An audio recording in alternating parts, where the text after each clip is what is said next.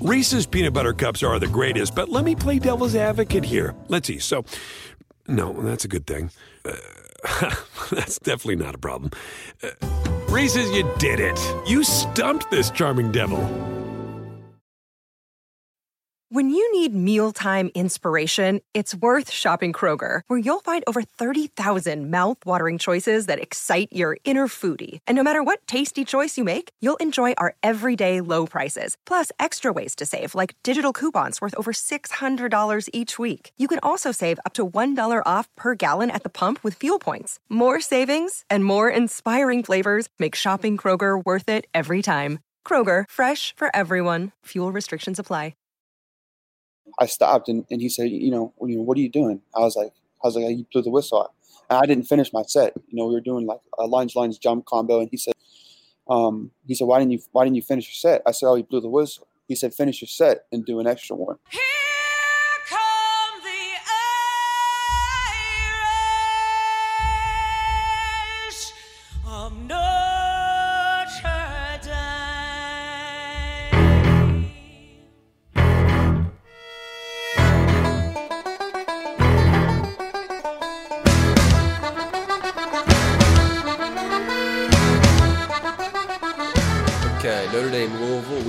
podcast of optimism, but we are also the podcast of realism, and it's time for the latter.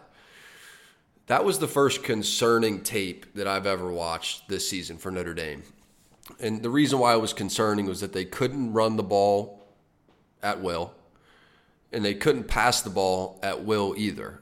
And so when they would try to line up with seven blockers, essentially two tight ends, and run the ball down Louisville's throat, it was unsuccessful because they were either stalemating or losing the line of scrimmage. And it's worth mentioning Louisville was stacking the box. They were giving them the we dare you to throw it, and Notre Dame couldn't throw it. So they were putting eight men in the box. Back to the math, Notre Dame had seven blockers, five offensive linemen, two tight ends, they're running the running back. If they run Ian, they obviously get an extra blocker using the running back. But let's just, for, for argument's sake, right now stick to Kyren Williams as the ball carrier. Far too often, there is one unblocked man in the front, and he was making the play with ease. And a lot of times making the play without gain or in the Notre Dame backfield. And this is Louisville. I mean, this is a team that just lost to Georgia Tech. Georgia Tech's in the second year underneath Geoff Collins. This is a young team that's still figuring it out. For a point of reference, Georgia Tech just lost to Clemson 73 to 7. 73 to 7. 7 3, 73 to 7. Notre Dame just played Louisville in a 12 to 7 game. Georgia Tech beat Louisville. That's concerning that's a concerning game. And you know, there's there's a couple moments in the game against Louisville where I just thought Notre Dame should have stuck with what was working. I mean, they came out the first drive and it was clear they wanted to get Kevin Austin a touch, and we talked about that a lot on last week's podcast as well with Hamilton. Just get Kevin Austin a touch, and they did. It was a three-yard out, dropped it to him. He breaks a tackle, stiff arms, run for about 20 yards, it's so smooth and starts to separate and make that box breathe a little bit. They can't stack up against the run. He just ran. He just stretched the defense, used speed, used athleticism, and they never came back to it the rest of the game. Makes absolutely no sense to me. I would have came back to that every single drive. Just a little three-yard drop out, give book confidence, and get these wide receivers going. And Notre Dame never did. And one other way that this game was concerning was that Notre Dame's pass protection was not even close to as dominant as it's been.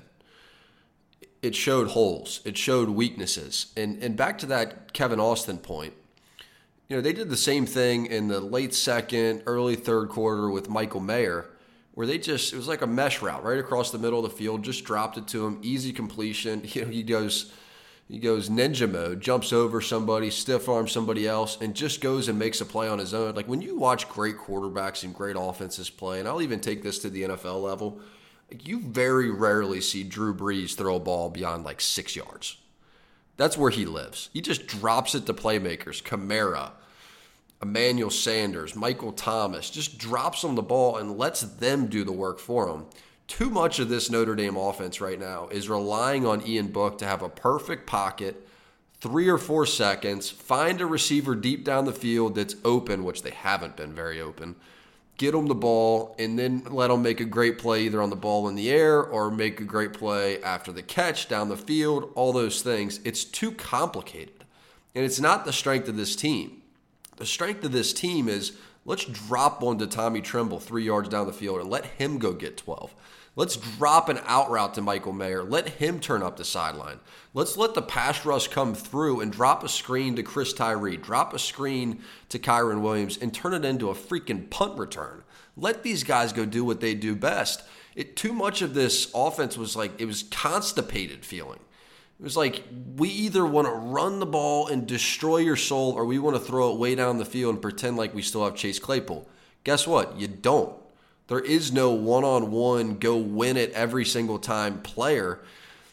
And so you have to adjust and adapt and play to your strengths. And, and right now, the passing game looks bad. I mean, this, this passing game, it's like they've turned Book into a, a game manager so far. And, and, they've gone so all in on the run game, which I, I appreciate. And I think it's the right move to go all in on the run game. But you're not going to beat Clemson if you don't have a prolific passing game. And right now, not only is it not prolific, the passing game's below average. The passing game's taken a step backwards from where it was a year ago. You want a little proof? Ian Book was 11 of 19 for 106 yards, no touchdowns, no picks, sacked four times against Louisville, team with one win. And so when Trevor Lawrence goes and scores 35, 40 points, which he's doing every single game, how are you going to combat that? You're not going to play from behind by hammering Kyren Williams into an eight man front. It's just not going to work. If it didn't work against Louisville, I guarantee you it's not going to work against Clemson. So they have to, and now it's only two games you have until showtime against Clemson under the bright lights of prime time and about 15 million TV viewers. They have to find the passing game. And, and, and Louisville was a step backwards in that search it was just a step backwards, and it was concerning. Be, be really curious to know where Tommy Rees goes from there. I, I really will, because I believe in him as a play caller. I believe in his relationship with Ian Book, and I think it's why he's been able to transform him into a spread quarterback that can go win the game for you from the pocket, and it's won a lot of games playing that style of offense to a game managing quarterback. I think the strength of their relationship is that he can make Ian Book buy into that kind of a strategy switch. But now they need to show that they can be multiple because it's too singular and now it's become limiting. If you want optimism, the defense looked great. Uh, the defense holding Louisville's offense to seven points, that's something to celebrate because this Louisville offense is not bad. And when you go watch their games earlier in the year, they were one or two big plays away from being a much better than a one win team. And throughout the course of the game, they were shut down by this Notre Dame defense. I started the conversation with senior defensive lineman who's getting ready to go back to his hometown of Pittsburgh this weekend on that exact subject. A 12 7 win over Louisville. How did it sit with you? Here was his answer. You know, we played great as, as, as a defense, held them to seven points, and uh, they have a great offense. They're really dynamic, and, and they're they're the best one in three football one they're the best one in three football team in the country. You know, uh, they're a great football team and they're a tough football team and they're going to have tremendous success down the road. And uh, I'm happy with how, how we played on Saturday. Uh, you know, they had a tough defense as well. They're a good football team. You know, um, they showed up and, and, and, played their best version of, a football game on Saturday, and, and it showed. What, what makes you say they're the best one in three team in the country? That's that's an interesting take. They're a great football team. I mean, their record does not does not you know show how good of a football team they are. They're a great football team. Um, them being one and three is, is, you know you'd look at a, a one three football team and you'd assume you know that's probably not a very good football team, but they're a great team, and it showed on Saturday. Uh, how close do you think this Notre Dame team is to hitting its full potential right now? Uh, you know the the period we had off really uh, it, it really affected us. You know, it, it was it was a week off, and I was out for two weeks, and so you know getting back into it, you know, we had to shake some rust off, and you know, you saw that at Florida State, and you even saw some of that last week. But I think on Saturday we'll be ready to go. Um, I, th- I think we're we're we're getting close to reaching our potential. Um, I think as a defense, we're, we're playing really well. You know, we're a, we're a cohesive group. We play together, and we're swarming to the football every single play. Um, the offense is great. We have a great offensive line. A line, so I would say the best in the country. You know, our running backs are great. We have four great running backs. Um, now, when all these things can come into fruition, we're going to be a team to be reckoned. We're going to be forced to be reckoned with. We're going, to, we're going to be a great football team. You know, just you know, shaking out the rust right now. You mentioned the offensive line, and you go up against this offensive line every single day. Yeah. How do they compare to some of the competition that you see when you go play opponents from other schools? Um, I haven't played an offensive line since I've been here as good as our offensive line has been here. To be honest with you, um, they're I mean they they're so they're a great group. I mean these dudes work hard, and, and it shows. It shows on Saturdays, um, and they're so they're so close with one another, and uh, it shows. It shows how they play. It shows in their play. They play for one another, and you know they're they're a great group. What's their relationship like away from the football building? How, how does this offensive line stick together? Well, I mean, they used to eat, they used to go out and eat a lot. I know they hang out with each other on the weekends and stuff. They hang out together, and they're always together. I mean, the starting offensive line, the five guys, um, and some of the other guys, offensive linemen trickled in there. I mean, usually the entire offensive line is always together, but these five guys are always together. You know, um, I live in a house. I live in a house with uh, Robert Hainsey and Tommy Kraemer and Brock Wright and Drew White, and so Brian, Brock and Brock, Tommy, and, and, and Robert, they live together. So, you know, they're very close there. Um, I know Aaron Banks and, and, and Liam Eichenberg live together. Um, but, you know, they're such a close group and they're, they're great. They're great guys. You're a smart guy. You've been around college football a long time. Of the starting five, how many do you think has a long career in the NFL among those offensive linemen? I think every single one of them.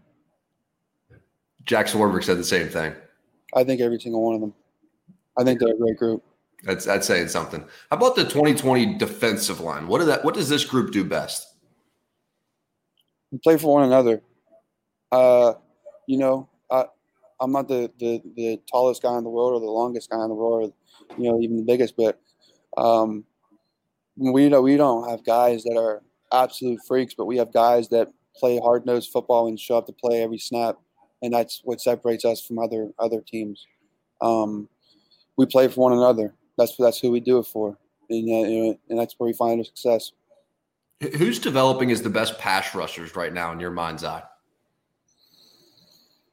Um, I mean, Ade Ogundeji, he, he looks great. Uh, Daelin Hayes looks really good. Um, Myron Tagovailoa looks really good. Jayson Ademilola looks really good. Um, some of the young guys like Howard and, and Jacob Lacey, they all those guys look really good. Um, Isaiah Foskey looks great. I mean, he, he, he's a freak. I mean, he's, he's incredible. Um, Justin Ademilola looks great. I mean, we have we have a we have so much depth, you know. How do you think this defensive line compares to last year's defensive line? Yeah, I mean, obviously we don't have have uh, you know the, the names the you know the big time names that we had last year, but um, we still show up on Saturday to play like like we are we like we're not going to miss a beat. You know, obviously we had great great guys like Julian and, and Khalid. You know, they were great players, and they'll be missed. But uh, we're focused. We're on. We're focused on us. We're focused on getting better as a, as a unit. Mm-hmm. And you're from Pittsburgh, so this will be a, a trip back home for you. What are you most looking forward to in the first road game of the season? I'm just excited to be back home. I'm excited to, to drive through the uh, the Liberty tunnels if we go through them coming down from the airport to go through the Liberty tunnels and cross the bridge to you know see the entire city. That's been one of my favorite things since since I was young. You spend the whole quarantine back in Pittsburgh? Yeah, the whole quarantine. I didn't do it. I went from uh, my house to my high school weight room and to a football field every day. That's that's all I did. It doesn't sound too bad. No, honestly, it wasn't bad. I loved yeah. it. That doesn't sound too bad. What, what's the itinerary for the road game? I know it's a little different now than it once was. What's the plan about how you guys are actually going to get there, play the game? How, how's it lay out? Uh, you know, just trying to have as much, uh, least amount of contact we can have with the outside world as possible. You know, um, we want to bring someone inside the bubble that's you know going to possibly infect one of us. So I believe we're doing meetings and stuff on here or in in the facility on Friday. We're flying out to the hotel, and then I believe on uh, Saturday morning, I think we're having or Saturday morning we're having a uh, a big breakfast in a giant banquet hall. You know, it's just going to be just us. There you go. How about just as a defensive line? How does this group self evaluate? What's the process of self evaluation right now? You, as in, like holding one another accountable. Just how do you guys like when you go back and review the tape? How do you do you grade every single play? Do you grade every pass snap? Do you grade every pass rush snap? Like how, how does you actually self evaluate as a group? Yeah, so uh, you know, Coach Elston grades us. He's a scale he grades us. We are our assignment grade, our know, our, our technique grade, and we have a grade that's called uh, FTB, which we preach across the whole defense now, and, uh, and mainly in the D line room. It's called FTB. It stands for for the brotherhood, and it stands for how much you're going to show on this play for the brotherhood. So there'll be snaps that that he'll have on you know Monday's tape that are that are you know checked off as FTB, where guys show that you know they're they're hitting 19 miles an hour sprinting to the other side of the field to make a tackle, and that's that's a play that would be FTB. I like that. So, so FTB in general just basically means like a hustle play. Would, would that translate to that, or what would it translate to? How would you define FTB? Selling out for your brothers, selling out for your team, selling out for you know for for everything that we preach in, in at this university. That's pretty cool, man. I like the FTB grade. I've never heard FTB. that one. Before. Yep, FTB baby. It, Coach Lea, you know, you, you're the second person I've heard mention because we get to meet with Coach Lea for the production meetings, and he mentioned to the speed, like the actual the 19 miles an hour and going that stuff.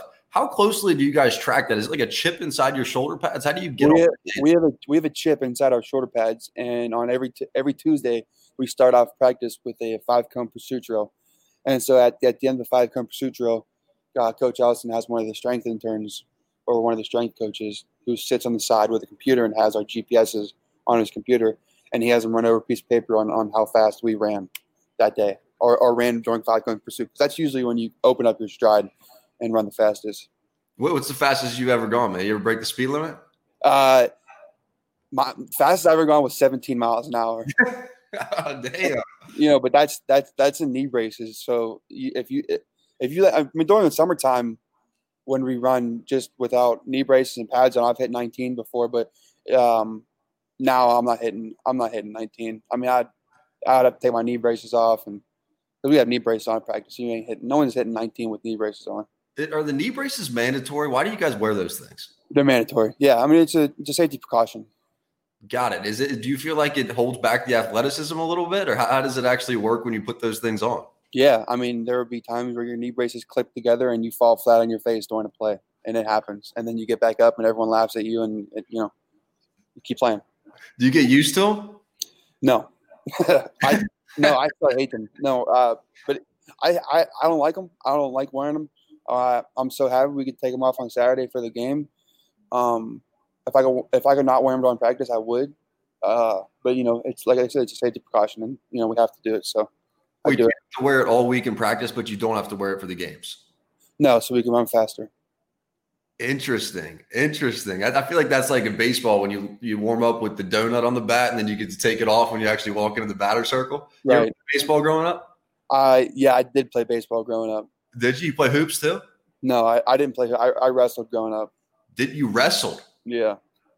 How, how were you as a wrestler? I feel like you could freaking demolish some souls. Yeah, I mean, I was pretty good. I wasn't the most uh, fundamental, like fundamentally sound guy. I just tried to bully everybody, you know. So uh, that worked out in my favor. But anytime I would go against someone that was, you know, as big as me and they had technique, I would I'd be in for it. But I mean, I would obviously put up a fight. It wasn't like they were beating the crap out of me, you know. So, what what similarities do you see between wrestling and playing defensive line?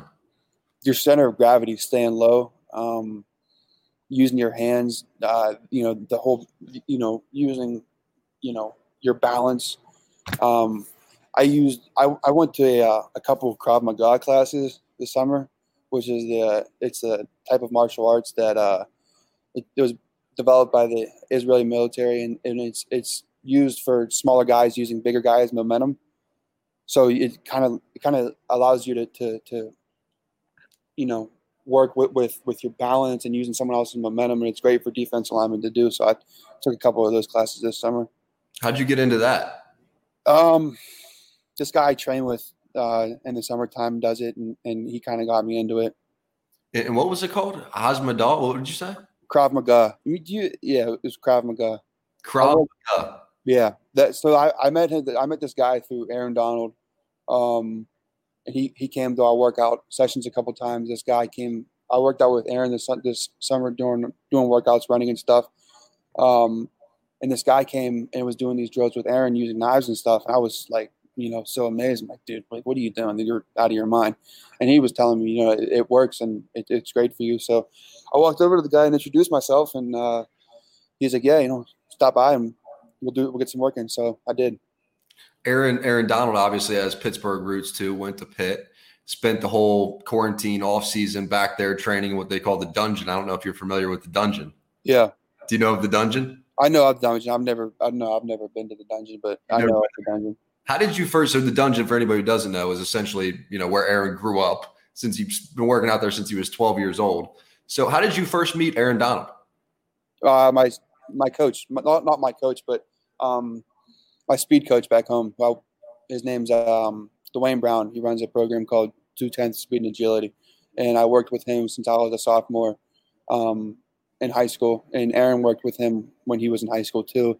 And every offseason, Aaron comes back to work out with him. And so, you know, during the summer, this summer when Aaron comes back to work out with him, I still work out with my, uh, you know, down at two tenths, and so I would just work out with Aaron, and it, it's it's really nice. It's great to work out with someone who's uh, of that level. It, you know, kind of pushes you. What stands out when you're when you're around that kind of greatness? What is it that stands out? What is it that separates it? His work ethic and his speed, and and that's that's what makes him who he is. I mean, he he works harder than anybody I've I've been around. To be honest with you. I've heard that from multiple people. You ask him any questions? What kind of questions do you ask him? Uh, I don't. To be honest, I really didn't want to bother him that much because I feel like everyone's always trying to drill him with questions. So I was always, I was always one of those guys that would work out with him and keep my mouth shut and work because I really haven't, I really haven't done anything. I really haven't earned anything, you know, to joke around with him or or, or be that way. So I kind of just put my head down and, and, worked with him. You know, I just wanted to to be. I, I just wanted to to kind of learn what you know what to do. I just, I mean, in the back of my mind, I was always taking notes of, of what he was doing and the stuff he was doing, and you know, um, how he was working so hard and like what he was doing. And so, yeah, it was great. I remember the one time we were doing uh we were doing some form of exercise and, and our their speed coach blew the whistle to end the drill and I stopped and, and he said, you know, you know, what are you doing? I was like, I was like, he blew the whistle. And I didn't finish my set. You know, we were doing like a lunge, lunge, jump combo, and he said, um, he said, why didn't you, why didn't you finish your set? I said, oh, he blew the whistle. He said, finish your set and do an extra one, and that's what separates him because that's what he always does, and that's that's that's why. You know, when when someone runs ten yards, Aaron runs twenty yards, and that's those are the kind of notes I took in the back of my head, and I hated work out working out with him for that because that's you know that's the kind of that's the kind of mindset I had to have working out with him. So percent. And I tell you one other thing he's done. I just I just interviewed him last week before the San Francisco and Rams game. He's kept a notebook ever since he was in college at Pitt with every offensive lineman that he's ever gone up against that he keeps notes on. And he like would draw diagrams about how they do certain stuff, certain pass sets. Have you ever done anything like that? Like, is that is that a common thing, or how do you study your opponents? What's your process? Uh, you know, on like usually on Wednesday mornings, um, we go and watch the film. Uh, I'll wake up tomorrow, you know, seven thirty. I'll eat breakfast, and then I'll be at the facility by you know eight o'clock, and we'll be watching film uh, before my first class of the day. Um, and then th- in the afternoon, I'll come to the facility a little bit earlier to watch my opponent. and I kind of just look look at their sets, you know, look where their hands are at, look at their stances before the snaps, kind of giving me an idea of whether it's going to be pass or run. So. Mm-hmm. This will be my last one. How about Clark Lea? What, what's your what's your favorite Clark Lea story? Give give me something that sort of paints the picture of the person that he is. Coach Lea is the most brutally honest guy that I've ever met in my entire life, and he says it, and and it it it destroys you. And when I was a, when I was a freshman, um, me and Coach Lee had a really hard conversation in his office, and uh, honestly, I felt like I'm the player I am today because of the conversation we had between me and him. Hmm. I don't want to go into the details because that's you know part of that's the secret and the sauce. You know, I, I don't want to go into the details about what happened in that room, but it was a hard conversation. One of the things that one of the things that um, I don't want to say anything because I know whatever I say and he hears about it, he's gonna walk up to me at practice and be like, "Do you really feel this way about that?" And you know, and because that's just the type of guy he is. And but I mean, he's a, he's a great guy. Um, I have nothing but the utmost respect for Coach Lea, and I I'd go to war with that guy any day of the week, and I know all the guys in the defense would. I mean, I, I, I can I feel like I can ask him anything, not even just about football, but anything in life. I feel like I can go and talk to him about. So yeah. I'm going to refrain from saying anything that's going to get me in trouble. I can I can appreciate that. But you say brutally honest though, brutally honest about you as a person, or brutally honest about you as a football player. Both. I say he'll keep it real with you on that stuff too. Oh, he wants to develop. He wants to develop us as young men just as much as football players, and that's his mission. And that's why I respect him so much because he'll take time out of his day to talk to you for three hours about something that is going on in your life and that he wants to help change. He seems like an amazing guy, man. I've, I've heard, he's gonna be a great coach someday. Wherever he ends up being a head coach, he's going to be a great one. Isn't that the truth, Kurt? We really appreciate you taking some time, man, and uh, enjoy your trip back home. Great, thank you. Reese's peanut butter cups are the greatest, but let me play devil's advocate here. Let's see. So, no, that's a good thing. Uh, That's definitely not a problem. Uh, Reese's, you did it. You stumped this charming devil. Start clean with Clorox because Clorox delivers a powerful clean every time. Because messes happen. Because. I the charcoal mask. Great, because why would I put that on my face when I could drop it in my sink? This is what I get for multitasking. Ugh, why is charcoal so sticky? Hello? Hey, Janice. I am so sorry. I thought I was on mute. no, we don't need to reschedule. I'll just stay off camera. Ooh, yeah, that happens. So start clean with Clorox. Use Clorox products as directed.